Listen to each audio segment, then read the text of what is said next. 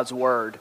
And if you don't have one, please take the one before you in the pew uh, and turn to Joshua chapter 9. If you're using the Pew Bible, you'll find that on or about 343. Uh, I believe that's correct. It's in your outline if you need some direction there. Um, 343, Joshua chapter 9. We'll read the whole chapter as we learn about the Gibeonite deception this morning. Hear now the word of the Lord. As soon as all the kings who were beyond the Jordan in the hill country and in the lowland, all along the coast of the Great Sea toward Lebanon, the Hittites, the Amorites, the Canaanites, the Perizzites, the Hivites, and the Jebusites heard of this, they gathered together as one to fight against Joshua and Israel. But when the inhabitants of Gibeon heard what Joshua had done to Jericho and Ai, they on their part acted with cunning and went and made ready provisions, and took worn out sacks for their donkeys, and wineskins worn out and torn and mended, with worn out patched sandals on their feet, and worn out clothes. And all their provisions were dry and crumbly. They went to Joshua in the camp of Gil- at Gilgal and said to him and to the men of Israel, We have come from a distant country, so now make a covenant with us but the men of Israel said to the Hivites, Perhaps you live among us. Then how can we make, sure, how can we make a covenant with you? They said to Joshua, We are your servants. And Joshua said to them, Who are you, and where do you come from?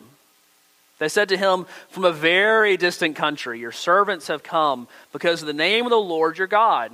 We have heard report of him and all that he did in Egypt, and all that he did to the two kings, the Amorites, who were beyond the Jordan to Sihon, the king of Heshbon, and Og, the king of Bashan, who lived in Ashtaroth.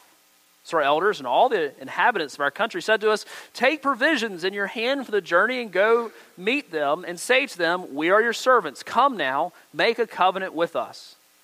Here's our bread. It was still warm when we took it from our houses as our food for the journey on the day we set out to come to you. And now, behold, it is dry and crumbly. These wineskins, which uh, were new when we filled them, and behold, they have burst. And these garments and sandals of ours are worn out from the very long journey.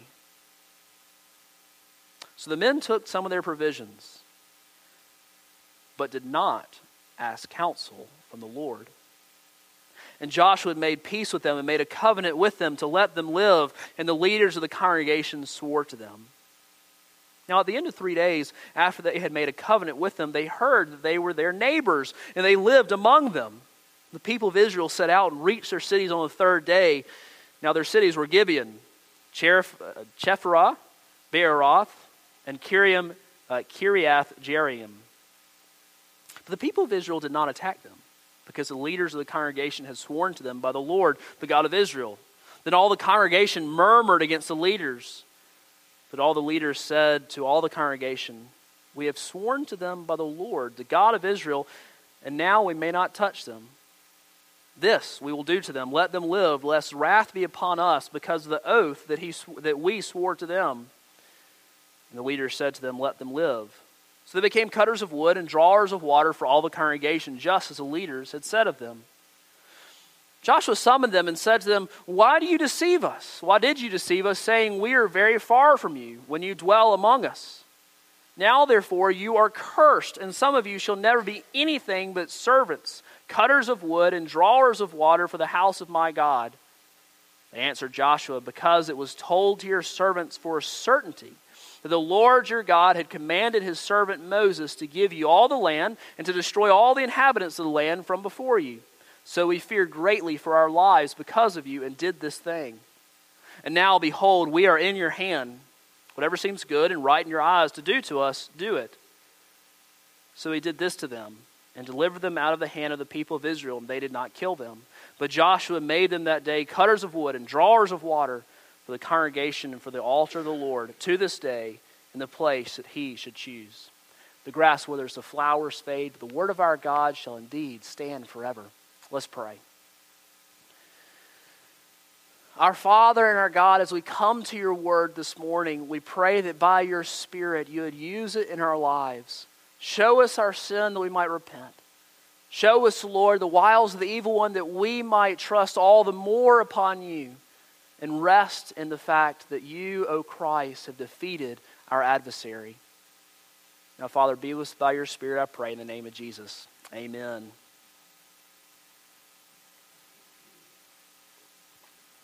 Beware, for our adversary is cunning. Therefore, seek the Lord to stand firm and rejoice, for Christ has defeated our adversary. You know, throughout the um, history of military engagements, there's something called the ruse de guerre, the tricks of war.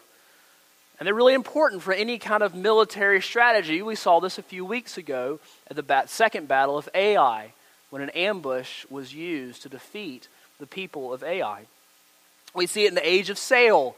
In the days when warships were powered by sail, it was common to paint warships to look like merchant ships. And they would paint over the gun ports and even hang canvas over the side to hide the, the unique outline of a warship. You would often use a flag of your enemy, uh, and you would only lower it right as you were firing the first shot in the hopes that they would be fooled. We saw it in the Second World War when the Germans were anticipating invasion and the Allies, we made a, a whole dummy army and put a very important general in, in front of it, uh, General Patton. We went as so far to create dummy radio signals and dummy tanks that sat in the English countryside and even dropped dummy paratroopers from planes with firecrackers attached to them to simulate gunfire. We saw this, unfortunately, last fall with the Paris attacks by ISIS, that some of the initial attacks were in distant parts of the city, small attacks to draw the police forces away from their main thrust. Well, of course, there is an analogy here between physical warfare and spiritual warfare. See, the reality is that we fight each and every day against our adversary, Satan. We fight against our flesh, and we fight against the world. And it seems like Satan is really, really good at a ruse de guerre, the tricks of war, in order to fool us. All of history has known this fight. Genesis 3 1. We read, Now the serpent was more crafty than any other beast of the field that the Lord God had made. The same word crafty here, it is used in our text this morning. It's translated as cunning. It says the Gibeonites, on their part, acted with cunning. The Gibeonites, make no mistake, were the enemies of God's people, but they employed a very powerful and convincing ruse de guerre, a trick of war in order to fool the Israelites and entering into an irrevocable covenant with them. The fact is that we face similar attacks each and every day as believers. My friends, beware, for the evil one is cunning. And seek the Lord that you may stand firm. But rejoice, rejoice that Christ has defeated the evil one, is defeating the evil one, and will defeat the evil one. The first thing we see is that our adversary is cunning. The text finds us at Gilgal. Now, there are about three different Gilgals listed in Scripture, so we're not entirely sure which one this is. The one we've seen already was next to the Jordan River uh, in Joshua chapter 4 when the memorial stones were raised after the crossing of the Jordan River. We think they're probably there, but we're not entirely sure.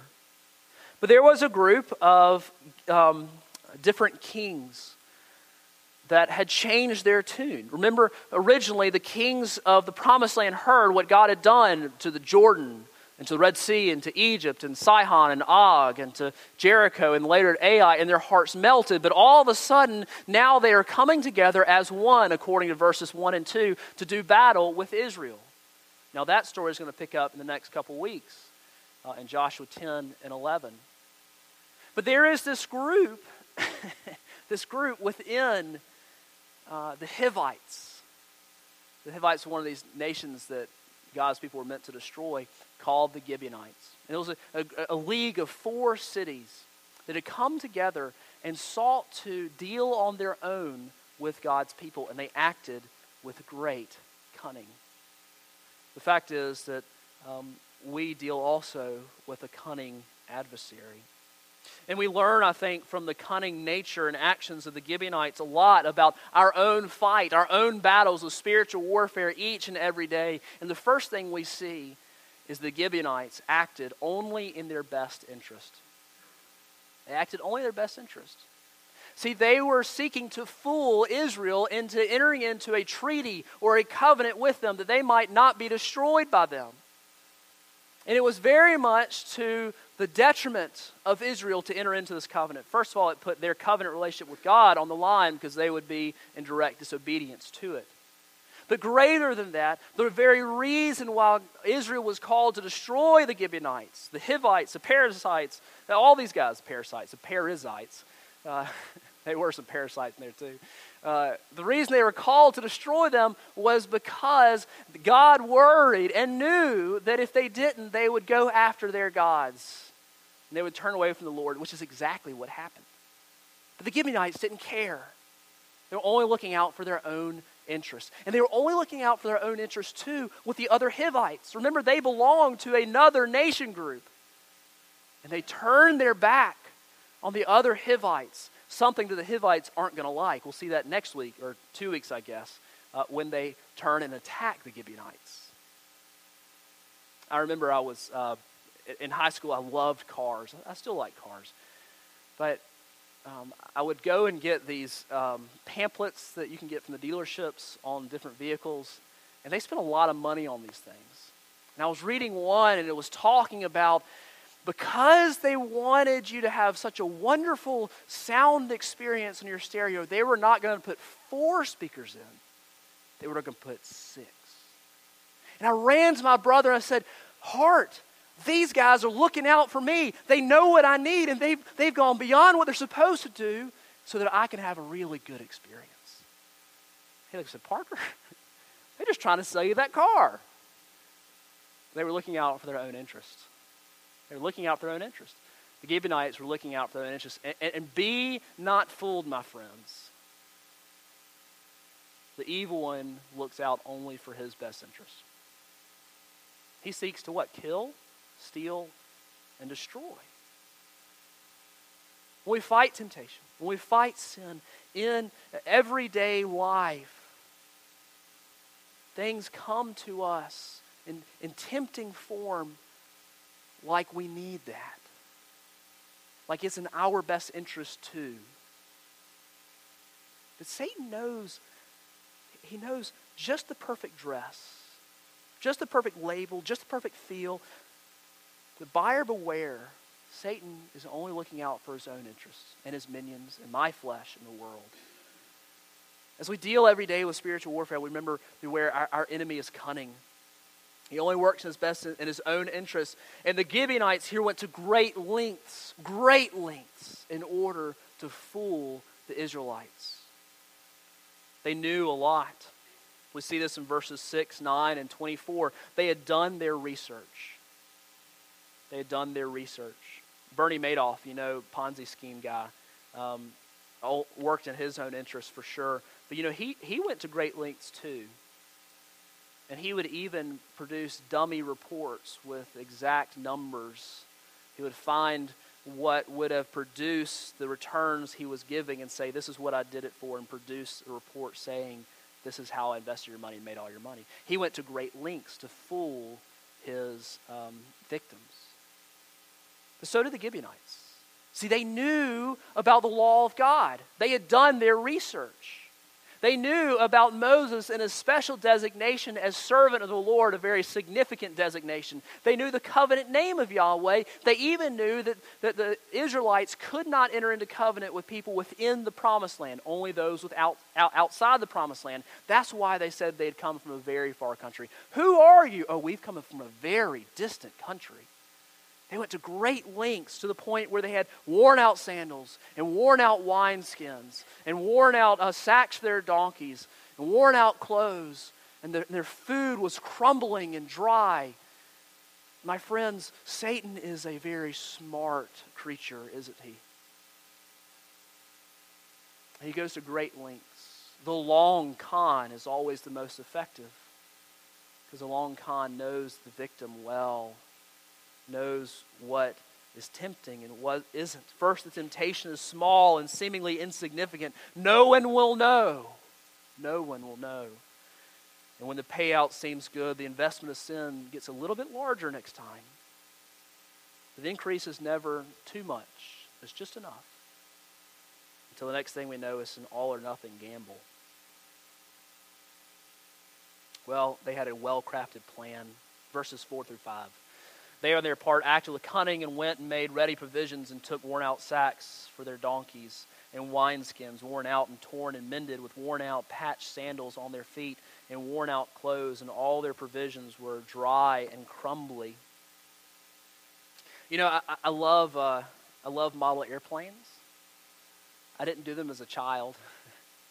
um, I've done them mostly since we've been married. I hadn't done it in a while, but I used to do them for stress relief. And, and Thomas's room is full of these things. But do you know the hardest ones to do are the ones that are supposed to be camouflage? Those are the hardest ones to paint. Anybody can put them together, and anybody can paint them one color. Even I can do those things. But to get the decals just right, those itty bitty little decals, and the paint color is tough.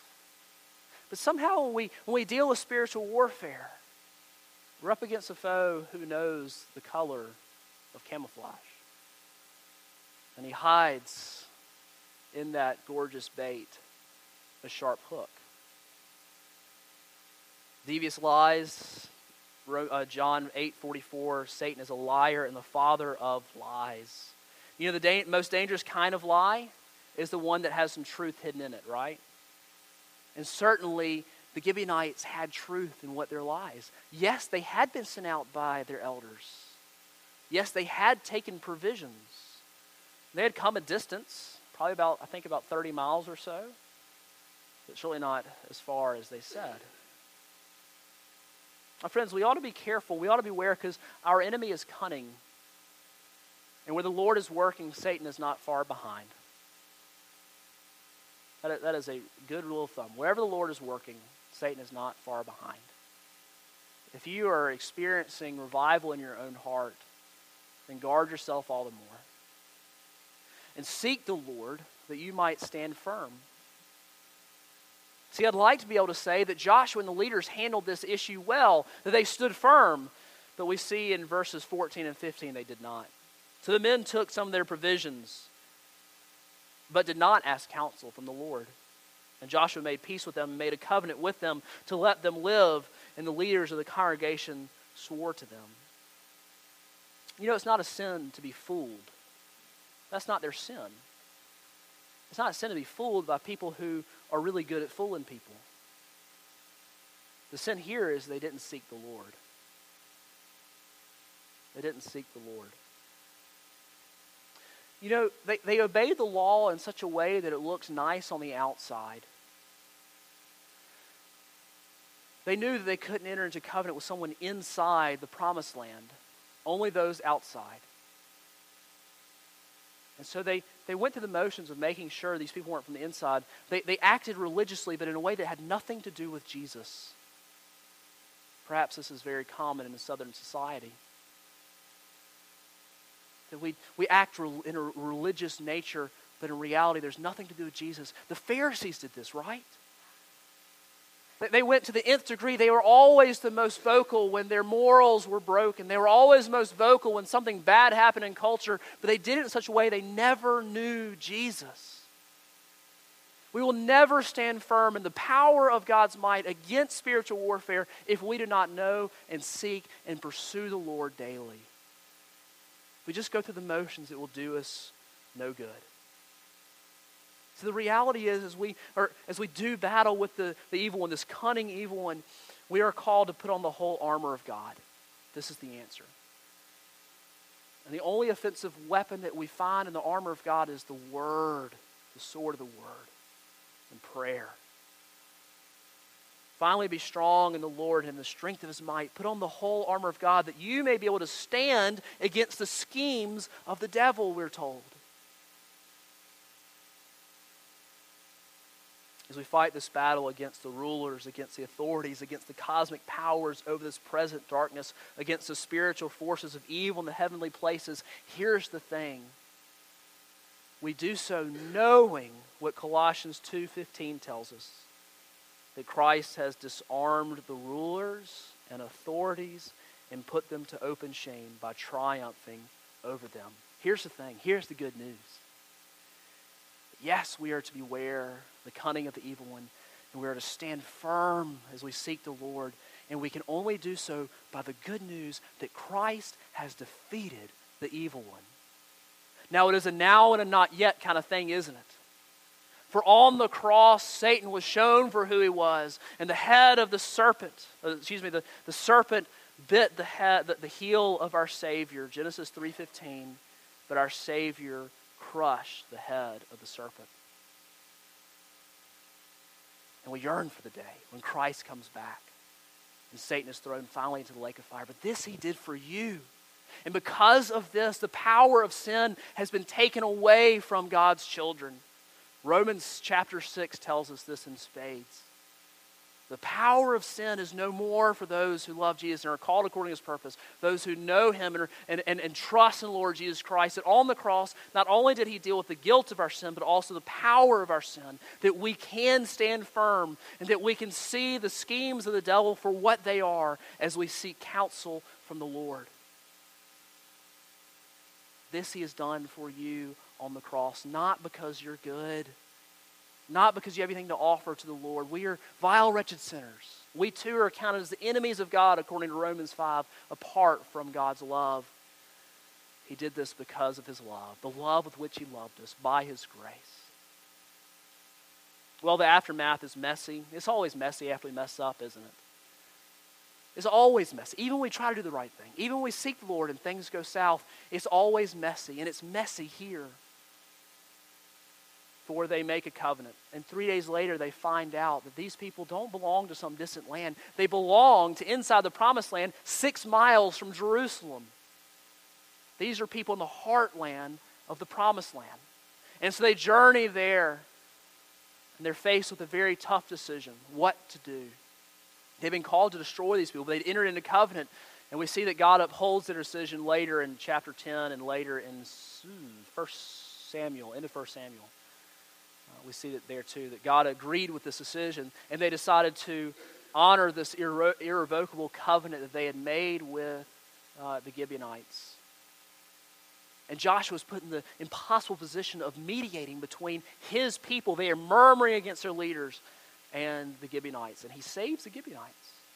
See, we are called to deal with the consequences of our sin in a godly way. Just because there are consequences of sin does not mean that we can deal sinfully with the consequences. Just because we've messed up something serious doesn't mean we can continue on messing up. We mess up, we repent, and then we deal with it and trust the Lord to help us from there. This is why there's hope in the gospel that God deals with mess ups like me. The aftermath is messy. And we're called to deal with it in a godly way because Christ has defeated Satan and he is defeating Satan, Satan and he will defeat Satan when he comes again.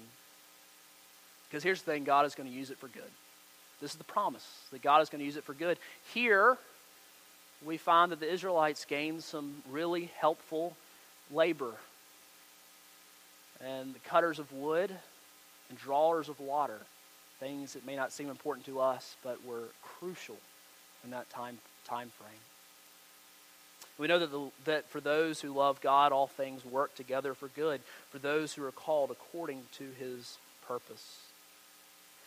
Well, my friends, spiritual warfare is real. It is real. Um, it is real. But our Savior is more powerful than the evil one and Satan himself is a created being. Genesis 3:1 Now the serpent was more crafty than any other of the animals that God had created. Who created the serpent? It was God.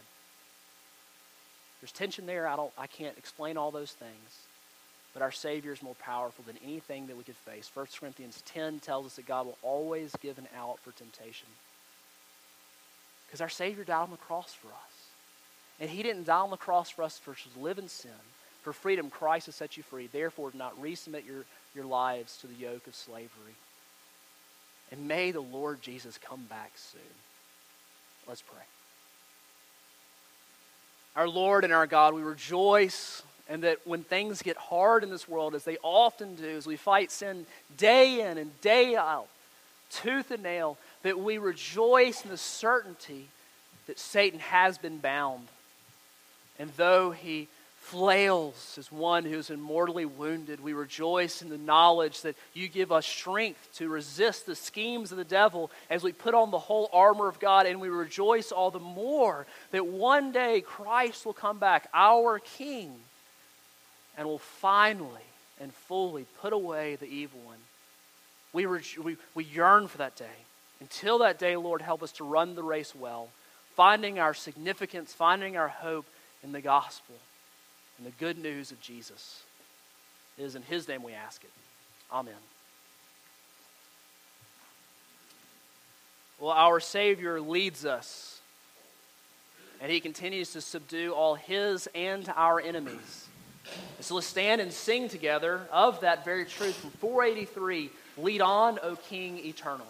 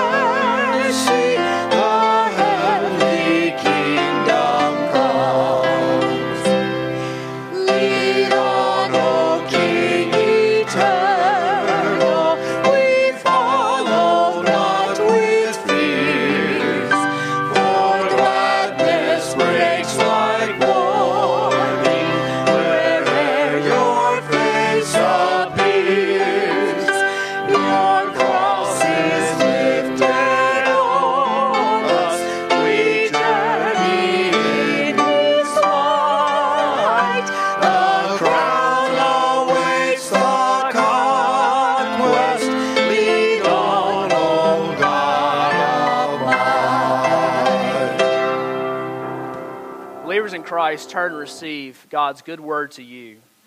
The God of peace will soon crush Satan under your feet. The grace of our Lord Jesus Christ be with you. And all God's people said, Amen.